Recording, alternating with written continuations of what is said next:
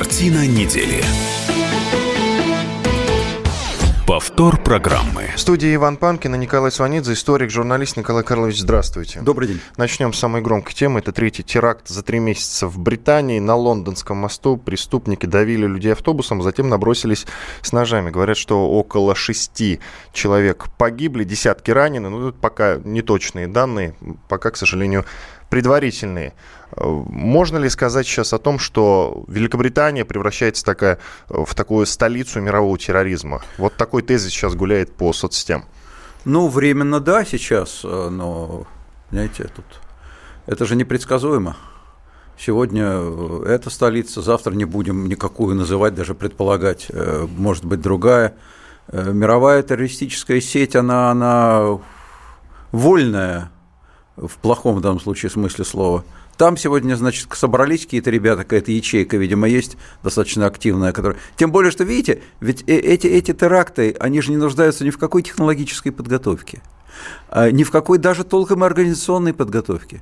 Взяли машинку, взяли три ножа, поехали. Все. Ничего, никаких бомб даже не надо, ничего. Достаточно только э, злобы дикой и готовности помереть.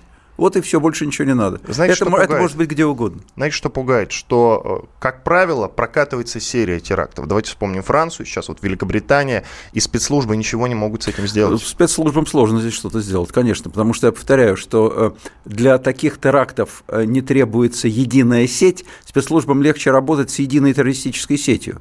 Внедрить кого-то или потянуть за какую-то ниточку, если нащупывают, нащупывают этот кончик ниточки, и разматывают все. А если это все дискретно, конкретно, если они не связаны между собой, работают маленькими группами и, и технологической подготовки не требуют, никто не учится взрывному делу, никто не учится летать на самолетах, как перед, перед терактом э, в Нью-Йорке, да? Ну и что? Что нужно вообще для того, чтобы сесть за руль и взять ножик в руки? Ничего. Поэтому, конечно, это очень сложно расследовать. Давайте послушаем мнение директора Центра изучения региональных угроз Виктора Михайлова. Вот что он сказал по этому поводу произошел теракт в Кабуле, там произошли взрывы в траурной процессии похоронной. Погибли люди, там министр иностранный Абдулла Абдулла был в этой процессии, да, он не пострадал.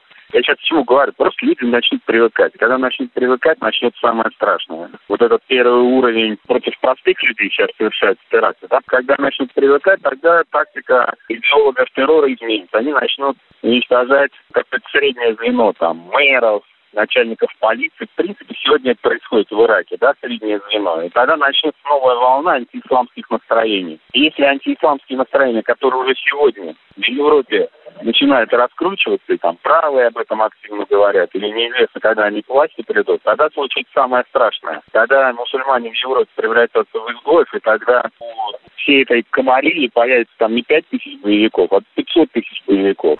Директор Центра изучения региональных угроз Виктор Михайлов это был. Что можете сказать по поводу его э, комментария? Комментарий, в принципе, казалось бы, правильный, но, тем не менее, он, он не точный, на мой взгляд, потому что э, в Европе давно идут теракты, а привыкания к ним нет. Давно раскручиваются антиисламские настроения, тем не менее правые э, рвутся к власти, но не побеждают. Эта угроза существует давно, и та, и другая – вот, э, поэтому я не думаю, что о ней можно говорить именно сегодня, как и чрезвычайно острой. Европа никогда, так же как Россия, никогда не привыкнет к терактам, к ним невозможно привыкнуть. Антиисламские настроения раскручиваются и будут раскручиваться до тех пор, пока террором занимаются активные радикальные исламисты. Это все тоже будет. Тем не менее, на мой взгляд, вот именно острой угрозы того, что террор в ближайшем в обозримом будущем перескочит на новый этап, качественный и количественный, я сейчас не вижу. Давайте послушаем мнение, которое высказал Аббас Джума, мой коллега, специальный корреспондент «Комсомольской правды», сириец по происхождению. Слушаем, что он сказал.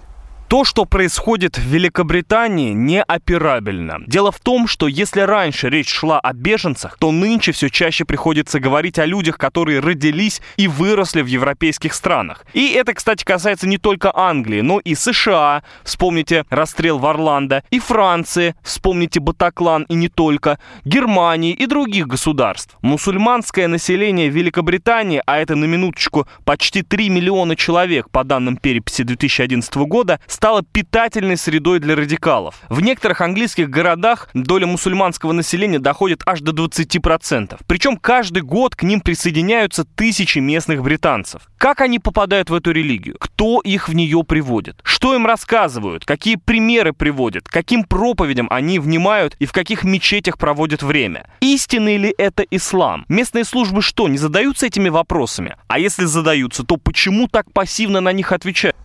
Это Аббас Джума, мой коллега, специальный корреспондент «Комсомольской правды». Что скажете, Николай Карлович? Он прав. Действительно, проблема существует. Проблема существует огромная. Я повторяю, что она существует. И здесь прав Аббас Джума, она существует не только в Англии, во всей Европе э, в Штатах. Штаты огромная страна, колоссальная, больше, больше 400 миллионов. Там, правда, с исламом не такие сложные отношения, хотя часть черного населения, э, как известно, там давно уже несколько десятилетий существует мода э, принимать ислам. Но дело не в этом. Эта угроза есть у нас. Здесь, здесь я, бы, я бы не считал, что мы, что мы остров стабильности. Это все есть у нас мобильность, глобальная мобильность населения, глобальный переезд людей, а это очень часто э, мусульмане из бедных регионов в богатые. Нас здесь еще в какой-то мере выручает то, что мы тоже бедные, к нам не очень-то стремятся. Но, но э, если будем лучше жить, к нам будут больше стремиться. Потом к нам едут из районов Центральной Азии, если, если в Европу едут с Ближнего, с Ближнего Востока, из, из э, африканских мусульманских стран, из Северной Африки, то, то к нам едут э, из, из Средней, то есть Центральной Азии. У нас свои проблемы, которые нам тоже предстоит решать. Ну что ж, сообщается о том, что из э, так называемого джихад-мобиля, как сейчас его прозвали уже в СМИ, выскочили трое мужчин нетипичной для Британии внешности. Э, смотрите, что символично. А вот террористам... Что, а что такое типичное для Британии внешность, сейчас хотел бы я знать. Мусульмане, не мусульмане. Вот те, кого можно отличить, кого нельзя отличить. Ну, мусульмане сейчас, как только что сказал совершенно верно ваш коллега и наш общий, мусульмане там тоже достаточно типичны. Сейчас любая внешность в Британии типична. Это, это, это такая ярмарка, ярмарка внешних, внешних каких-то видов людей. Очень яркая внешняя страна.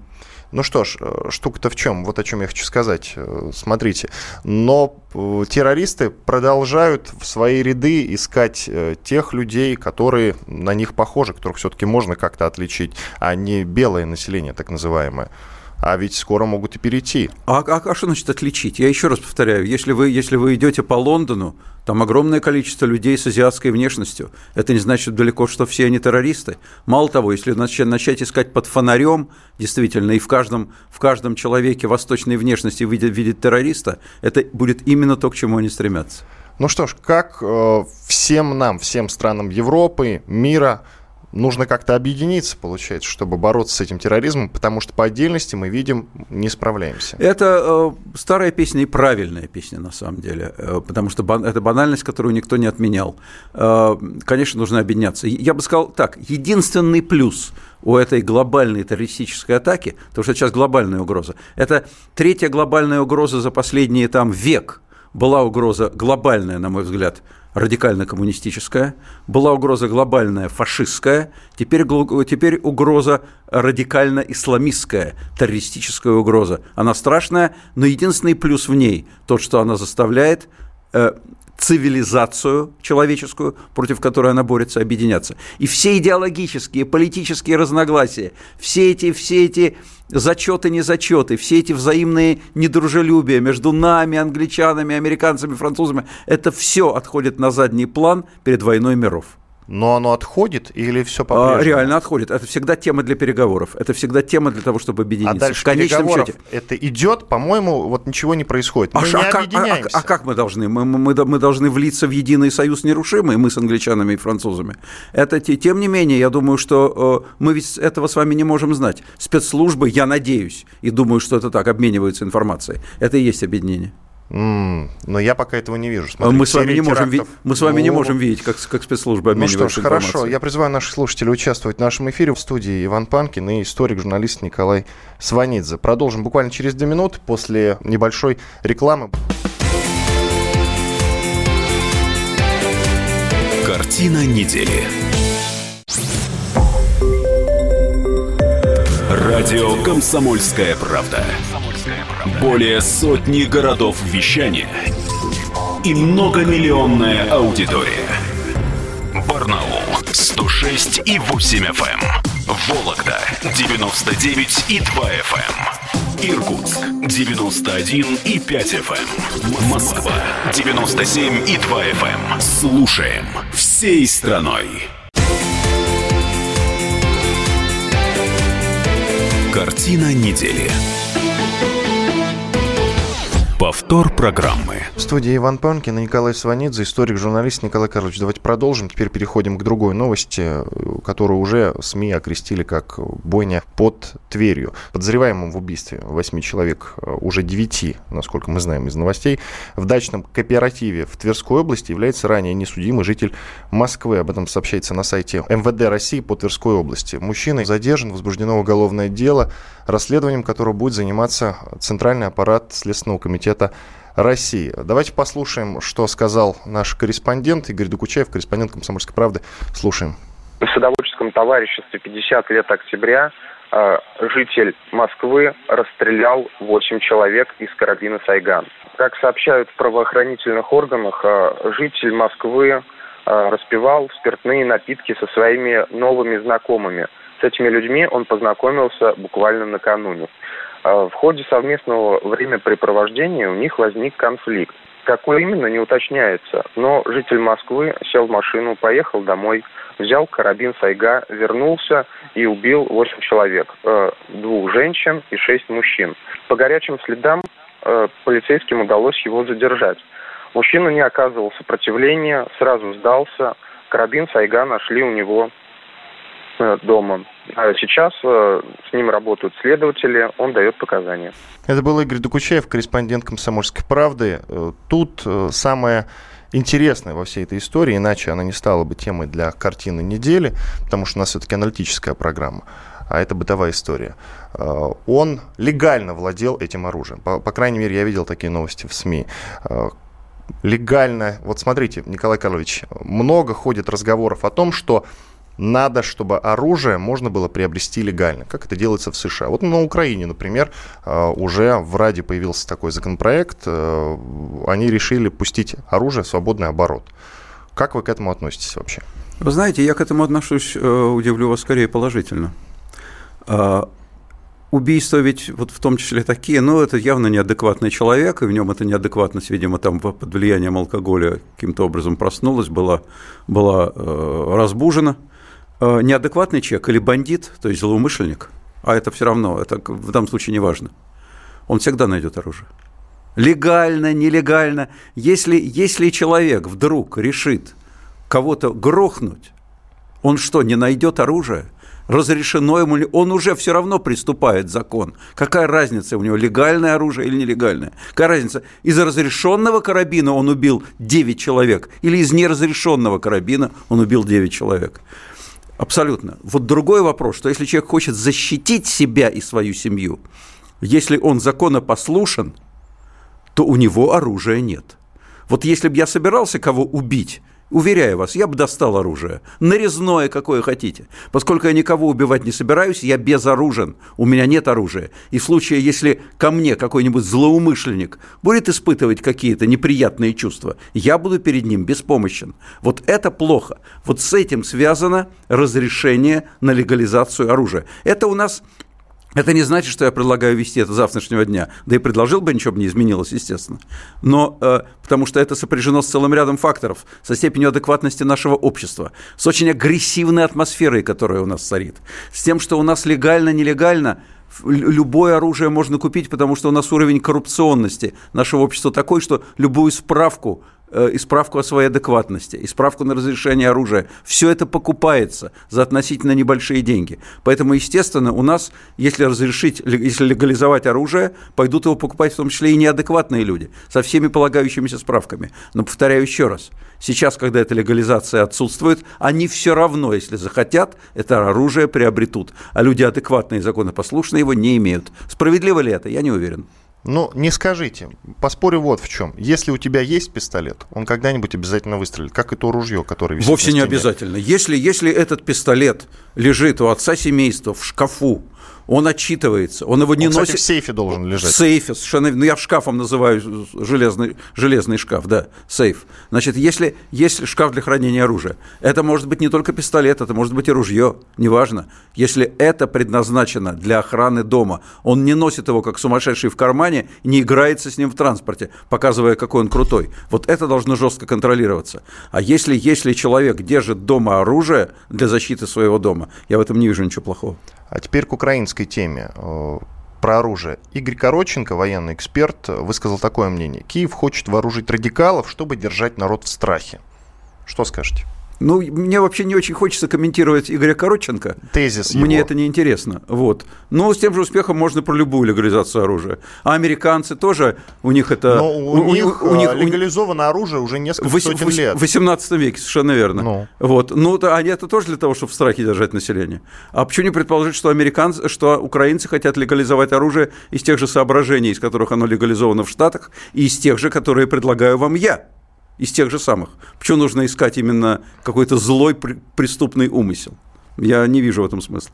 Ну что ж, теперь к другим международным темам. Администрация президента США Дональда Трампа в первые недели после его инаугурации пыталась разработать проект снятия санкций с России. Но что-то пошло не так.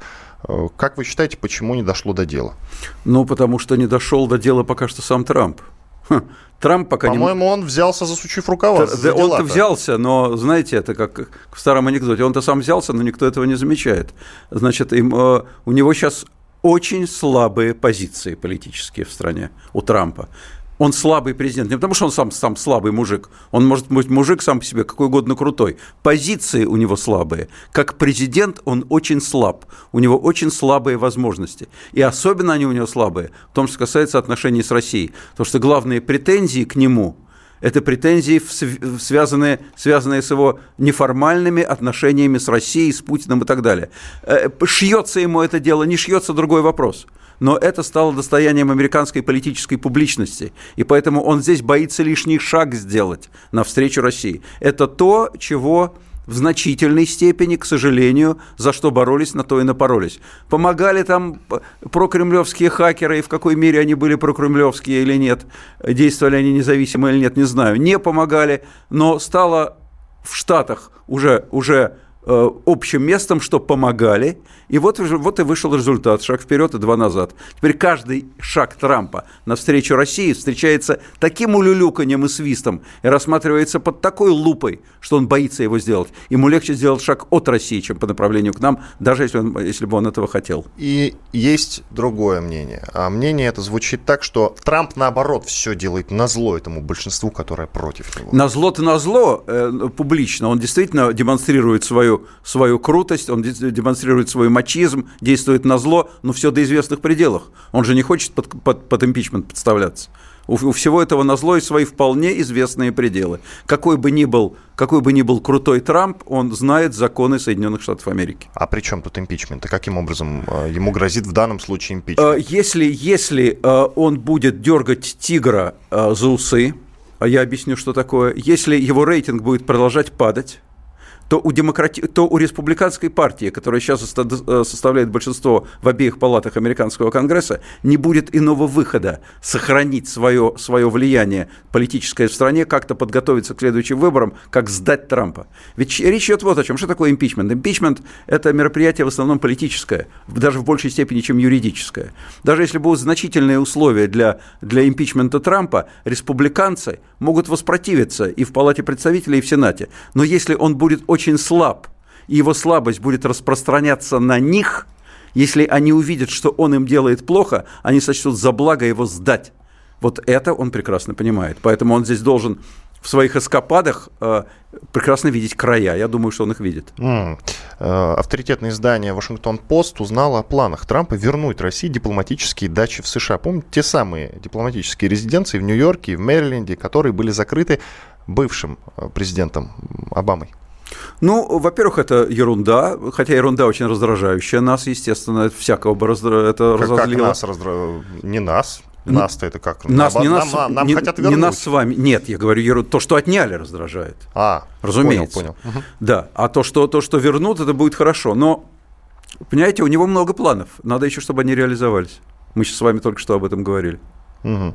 Любопытный момент. А зачем э, Путина в США превращают в такого культового э, человека, как вы считаете? Вот, например, режиссер Оливер Стоун, очень авторитетный человек в Голливуде, э, снял фильм о президенте Владимире Путине, который скоро выйдет в американский прокат. Ну, вы знаете, Оливера Стоуна говорить американский культовый режиссер, он прекрасный, талантливый режиссер, да, но связывать его с американским государством, с американским истеблишментом невозможно. Это все равно, что говорить там, не знаю, видный российский политик Гарри Каспаров, предположим, да, это будет правда но, но, но он не связан с российским государством и с российским истеблишментом. Он ярый, ярый и принципиальный, радикальный оппозиционер. Точно так же и, и, и, и Оливер Стоун принципиальный оппозиционер. Он радикальный левак, он ненавидит все связанное с Америкой. У нас бы его посадили, я думаю, если бы он был наш такой патриот. Навального не сажают что-то. Навального не сажают, сажают брата, правда. Вот. Э, По уже, делу уголовному. Уже, уже другой вопрос, не будем обсуждать, я пример привел. Вы, вы сказали, я привел пример. Вот. 10 По... секунд тогда. Продолжим в следующей части. Иван Панкин, историк-журналист Николай Сванидзе в студии радио «Комсомольская правда». К этой теме вернемся через 4 минуты. Оставайтесь с нами. Картина недели. Радио «Комсомольская правда». Более сотни городов вещания и многомиллионная аудитория. Хабаровск 88 и 3 FM. Эм. Челябинск 95 и 3 FM. Эм. Барнаул 106 и 8 FM. Эм. Москва 97 и 2 FM. Слушаем всей страной.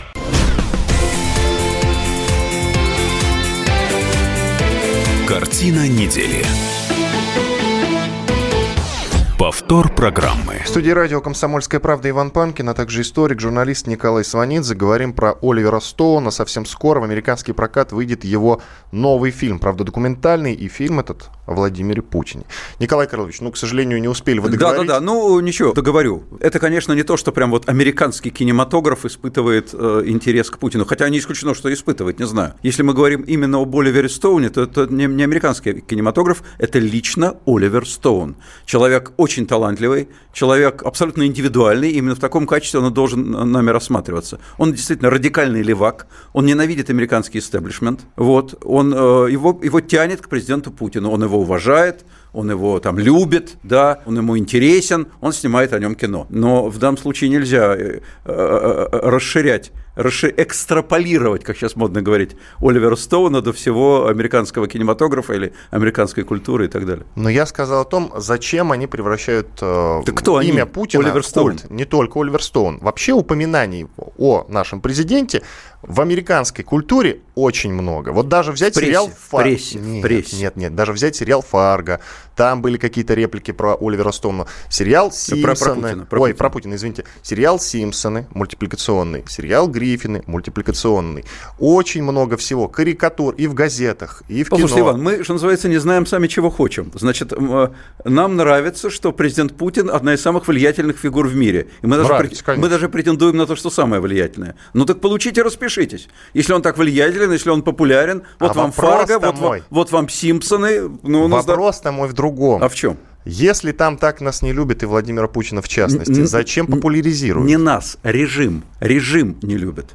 Значит, я бы не называл это там русофобией, нелюбовью к русским. А кто такие русские, они не, не, не, не так много видели, кроме тех, которые у них живут. Вот. А, им не нравится режим, э, он им нравится. Ну, я сейчас не буду говорить, каким он им кажется и, и какие есть для этого основания. Другой совершенно вопрос, это долгий разговор. Но так или иначе, да, они об этом говорят. Это стало предметом, как мы с вами знаем, президентской кампании, вот, причем с обеих сторон. И это до сих пор не утихло. Я думаю, что это будет продолжаться. Тем более, что э, мы своей внешней политикой, активной, э, Путин яркостью своих внешнеполитических заявлений и активностью он делает многое для того, чтобы оставаться в центре внимания. А уж нравится это, когда нравится, когда нет. Ну что ж, э, к другой теме. Спасибо большое, что ответили. К другой теме, к теме очень своеобразной, которую я не хотел обсуждать. Неоднократно мы с вами думали о том, брать ее, не брать, ни разу не брали. Но теперь все вышло за пределы нашей страны, причем далеко за пределы, дошло до Франции. На этой неделе Владимир Путин встречался с Макроном, чуть позже скажете свои впечатления от встречи. Но дело в том, что до этой встречи э, правозащитники французские вышли на акцию протеста в центре Парижа против преследования геев в Чечне. Всю эту тему подняла «Новая газета». Как вы помните, всю эту историю, в которую большинство, правда, не верят, потому что э, не предоставлены никакие конкретные факты какого-то там преследования в Чечне. Э, значит, на плакатах надпись «Остановите гомофобию в Чечне» и просили президента Макрона во время переговоров с Путиным поднять тему преследования гомосексуалов. Вообще, Сначала скажите свое мнение об этом, а потом уже В смысле, перейдем... об этом в смысле о чем? О гомосексуалах О том, в Чечне, что о Макроне, о чем? Мне очень странно слышать, что правозащитники французские просят президента своего, своей страны, нового президента, вмешаться в чужие, возможно, несуществующие проблемы, Ну, доказательств которым нет. Ну, вы знаете, значит, это сразу целый комплекс проблем. А, Значит, что касается доказательств, я не, я не занимался проблемой чеченских геев, но у меня нет никаких оснований не верить новой газете, потому что проблема слишком, слишком э, с учетом контекста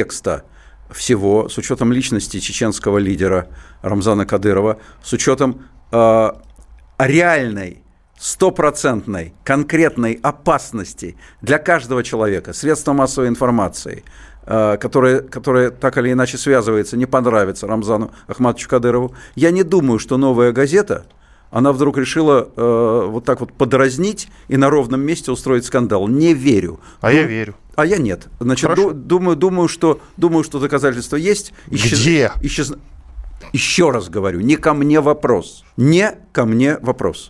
Значит, а вы верите в заявление чеченских, чеченских э, официальных лиц, что в Чечне, в принципе, геев нет? Вот везде есть, а у них нет. Вот такая вот республика, замечательно, что там нет людей, нет традиционной ориентации. Начиная с, с древнего Шумера и Акада, везде определенный процент до сих пор в любом народе мира, в любой стране мира есть, а вот в Чечне нет, западло. Вот Подоз- верите? подозреваю. Вот, вот в это верите? Хорошо, подозреваю, что если и есть, во что, ну, То верится с уже трудом. нет, то уже нет. Верится с трудом. Вот то уже нет, Уехали. да? Есть Да? столицы, есть другие страны.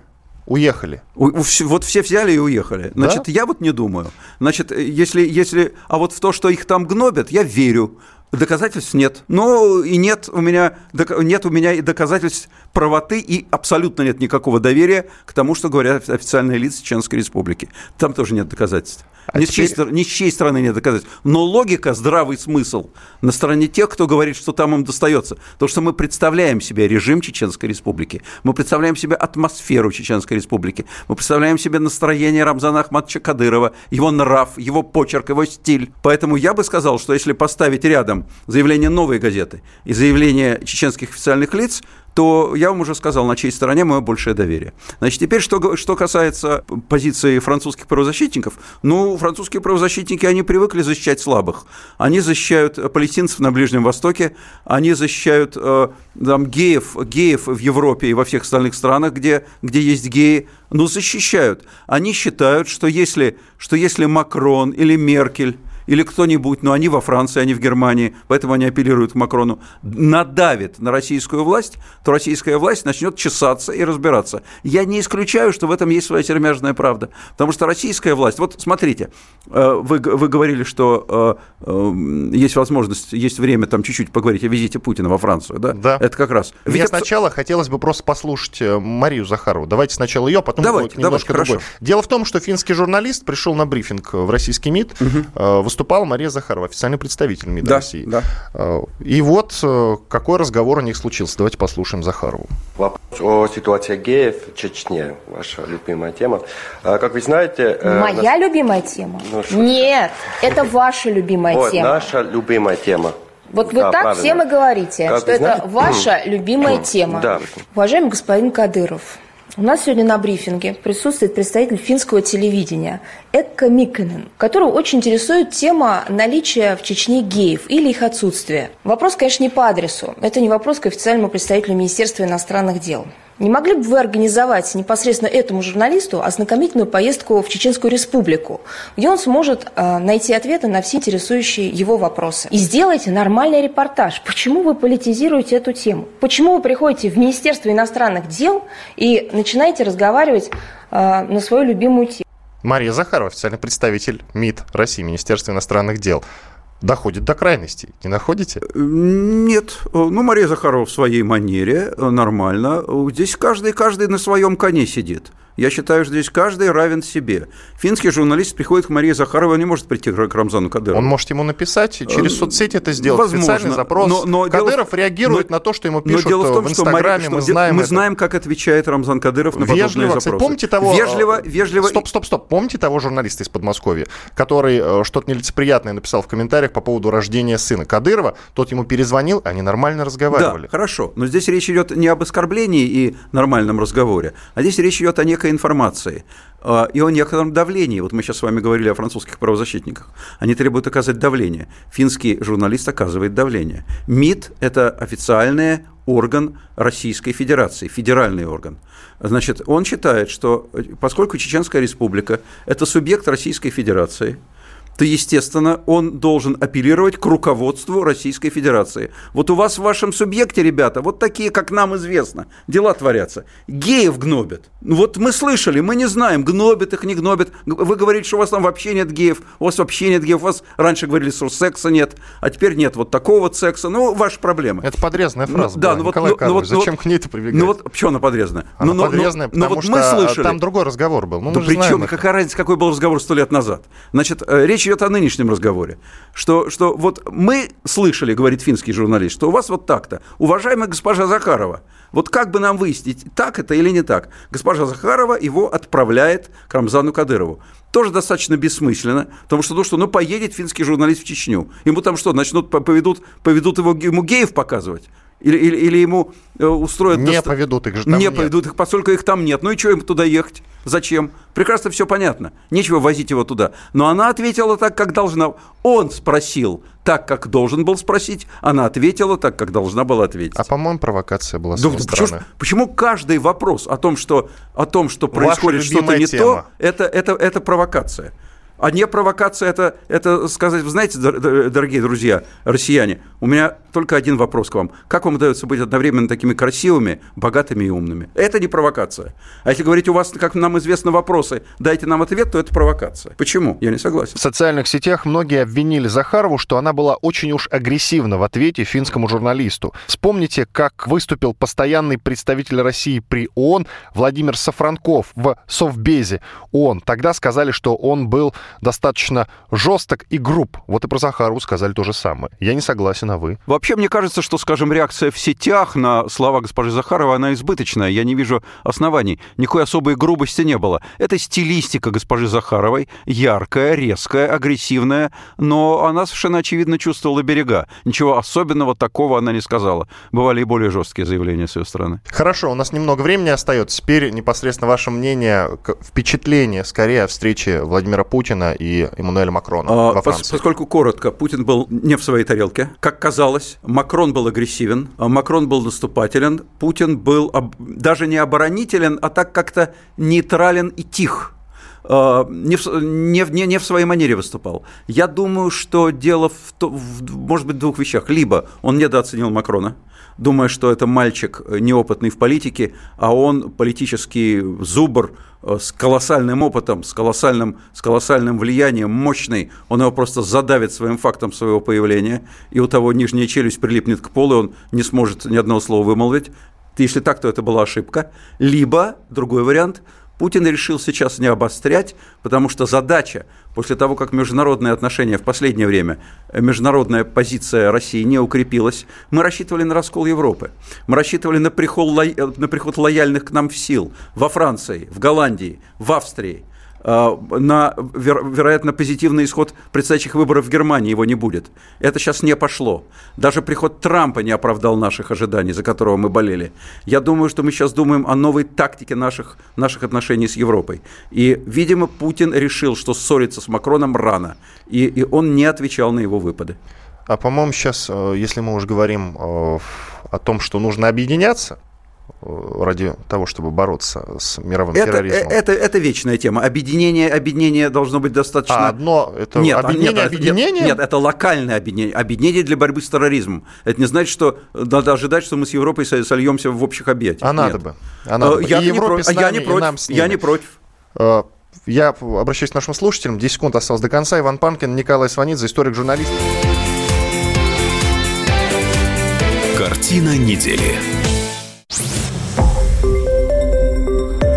Радио «Комсомольская правда». Более сотни городов вещания и многомиллионная аудитория. Челябинск 95 и 3 FM. Керчь 103 и 6 FM. Красноярск 107 и 1 FM. Москва 97 и 2 FM. Слушаем всей страной.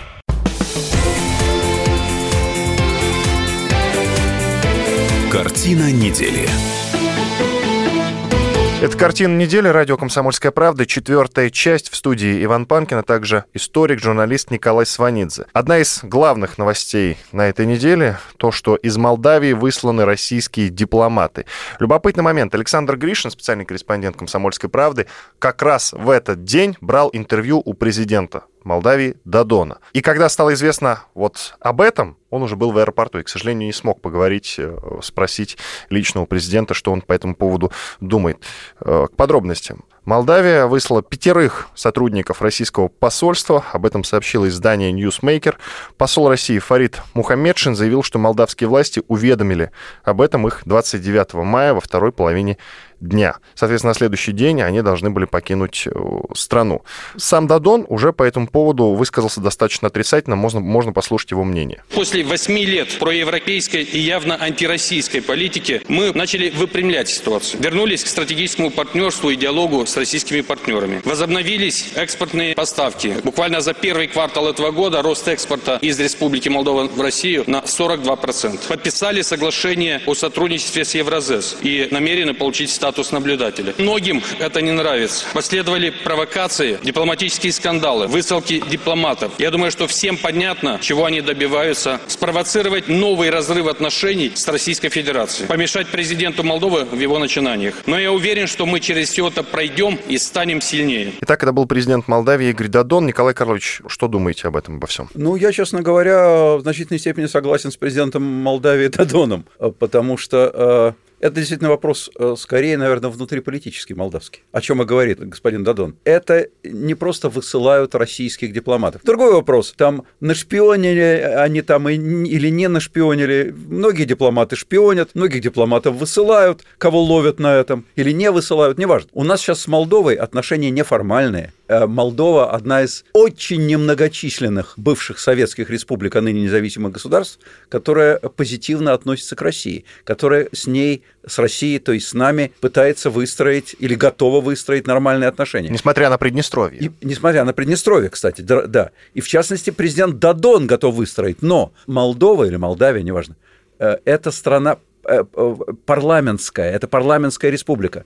И власть господина Дадона достаточно ограничена. О чем он и говорит, ребята, это не я ваших дипломатов высылал, это под меня копают. У него сейчас такая же ситуация у Дадона, как у Трампа в Америке. При всей разности их масштабов, э, и Дадона с Трампом, и, и, и Молдовы с Америкой, ситуация очень схожая. У него действительно к нему теперь пытаются предъявлять претензии в Молдове из-за Приднестровья, из-за того, что там, э, из-за всего всякого разного, э, претензии, связанные с Россией. Вот ты сближаешься с Россией, вот получи за это гранату. Вот такая ситуация. Поэтому э, сейчас все, что делает Дадон по отношению к России, и его, кстати, приезд на Питерский экономический форум, все это, его неформальные отношения с Путиным, это все каждая лыка ему в строку внутри страны. Он это прекрасно понимает. А это никак на ваш взгляд, не вяжется с тем, что произошло в Эстонии? На прошлой неделе мы с вами говорили, что как раз оттуда были высланы несколько э, сотрудников нашего МИДа. Никак не вяжется, потому что в Эстонии ситуация одна, в Молдове совершенно другая. А вяжется это только в том смысле, что и значительная часть эстонского истеблишмента очень негативно относится к России, и значительная часть молдавского истеблишмента очень негативно относится к России. Президенты только по-разному относятся к России. Эстонский плохо, а, а, а молдавский хорошо. Тот факт, что недавно совсем Игорь Дадон ввел э, изучение русского языка как обязательное в молдавских школах, это тут никак не замешано, как считаете? Замешано, потому что это воспринято э, в Молдавии как, как очередной достаточно серьезный шаг навстречу России, естественно. Потому что в других странах, наоборот, убирают, в том числе и в таких дружелюбных, супердружелюбных, как некоторые центральноазиатские республики, да? А в Молдавии вводят. Ну, ежику понятно, что это шаг навстречу России, что это шаг некультурный, а, а именно политический шаг навстречу России. Насколько он адекватен интересам Молдавии, другой вопрос. Дадона обвиняют в том, что неадекватен, что он, ну реально обвинение в том, что он купленный Россией политик. Они эту тему будут раскручивать. И, конечно, раскрутить ее с Дадоном будет гораздо проще, чем в Америке с Трампом, потому что купить американского президента, как мы понимаем, значительно сложнее, чем молдавского. По а, определению. Однако сами американцы в это верят. Американцы в это верят. Значительная часть американцев в это верят, да. А в то, что мы якобы купили молдавского президента, ну, его президентства, в это можно верить вообще? Это нам нужно? Зачем нам покупать молдавского президента? Знаете, ну что значит купить? Купить это образ. Да-да, я об этом и говорю. Значит, поставить ему... его, э, в посадить, завис... посадить в президентское кресло. Да, в определенную зависимую позицию поставить э, человека, э, а скорее всего посадить в президентское кресло человека, который уже был в зависимой позиции. Ну, конечно, нужно. В том, что касается Молдавии, это нам нужно. В том, что касается Штатов, мы видим, что это может быть вполне отравленной конфетой Тут неизвестно, что нам нужно. Скорее бы нас устроило, я в этом всегда говорил, убежден в этом, нас бы устроил, ну, конечно, не враждебно относящийся к нам человек, но человек нейтральный. Обама! Вот вешайте меня, режьте меня на куски убежден, мы еще, мы, мы еще в этом убедимся, что Обама был по отношению к нам просто близок к идеалу. Просто так, наш, так звезды сложились, так звезды встали, что, что у нас тут ездили на машинах отдельные умники с надписью «Обама чмо». Мы еще вспомним о нем. Вот. А, а в том, что касается такой маленькой страны, как Молдова, ну, конечно, нам это выгодно. А в чем? Молдавское вино нам дорого Да при чем здесь вино? А, ну, а зачем? Дело не Какие вине. геополитические нам, интересы? Нам нужны, нам нужны хотя бы какие-то страны, особенно в ближайшем окружении, которые, будут не, которые не будут поворачиваться к нам спиной. Потому что большая часть стран в нашем окружении, к сожалению, повернулась к нам спиной и устремилась на Запад. У нас очень мало реальных союзников, практически их нет. И по, каждый наперечет. Конечно, если бы, если бы у нас были могучие, замечательные, богатые, мощные, влиятельные союзники, мы бы, нам бы было все равно, там, поддерживает нас остров Науру или не поддерживает. В данном случае нам, э, поскольку, поскольку каждый на вес золота, нам, нам и остров Науру важен, а тем более такая соседка, как Молдова. Ну что ж, сейчас президент Молдавии Игорь Дадон, это пророссийский кандидат, так считается. А, чем это невыгодно истеблишменту молдавскому? Истеблишменту молдавскому невыгоден Дадон. Я думаю, Чем что... конкретно? Почему им важна не дружба с Россией, а ну, а дружба с другими европейскими государствами? Ну, а почему... Они тоже в Европу хотят? Или зачем? хотят, я думаю, что хотят. В принципе, любая, или почти любая, практически любая страна в из бывшего Советского Союза или из бывшей системы социализма, так называемой европейской, хочет в Европу. Ну, просто потому что Европа богаче, э, в Европе больше возможностей. Европа в конечном счете когда-нибудь чревато еще тем, что предоставит натовский зонтик, который обеспечит безопасность на все времена, и уже ясно будет, что, что никто из России, какая бы ни была в России власть, что бы ни случилось, что бы ни делили, Крым, не Крым, Приднестровье, не Приднестровье, а если будем под натовским зонтиком, не сунутся. Это для них важно. Какую роль в этом во всем играет Приднестровье? Мы помните, да, что мы Приднестровье не приняли, хотя, согласно референдуму, по-моему, за 2008 год, по идее, должны были принять, потому что большинство граждан Приднестровья проголосовали за присоединение к России. Была такая история. Недавно эта тема поднималась снова.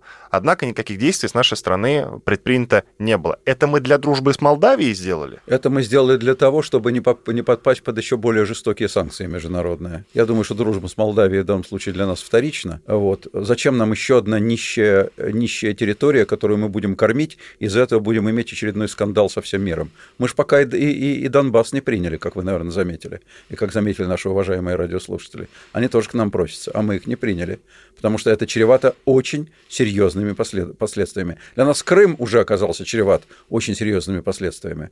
Но хотя бы, хотя бы с Крымом у нас там есть какая-то история, там э, сакральная, э, историческая и так далее. А, а здесь таких историй нет.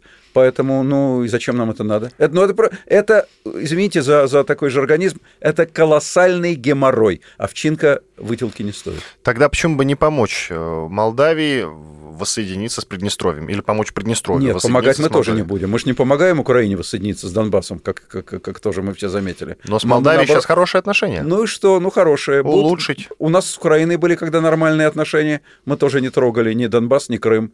А как они ухудшились, так тронули. Я думаю, что мы будем держать ситуацию в таком подвешенном состоянии. Это считается для нас выгодным. Вы уже рассказали о том, что думаете по поводу общения Владимира Путина и президента Франции Эммануэля Макрона. А теперь, что думаете в целом? Вы не экономист, но тем не менее, в целом по поводу выступления Путина на Питерском экономическом форуме? Мне кажется, что Путин на Питерском экономическом форуме как раз раззудил плечо и позволил себе то, что он по каким-то причинам не позволил себе в Париже. Он был достаточно агрессивен, он был наступателен, ну, скажем так, или пытался быть ярок, хотя, на мой взгляд, он бывал поярче, вот, но, на всяком случае, агрессия и наступательность была. Что меня удивило, это э, его, его вот выраженное им пристрастие к цифровым технологиям, когда мы говорим про вот эти цифровые технологии, имеется в виду новый тренд в экономике, называется она как раз цифровая экономика. И это сейчас считается таким трендом, и даже некоторые депутаты в это активно погружаются и думают, как это использовать для того, чтобы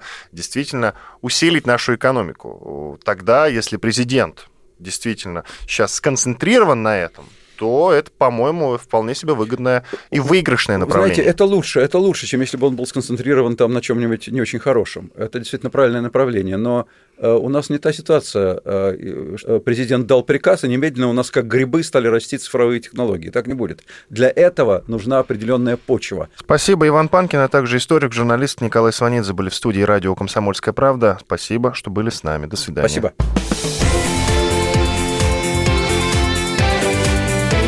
Картина недели.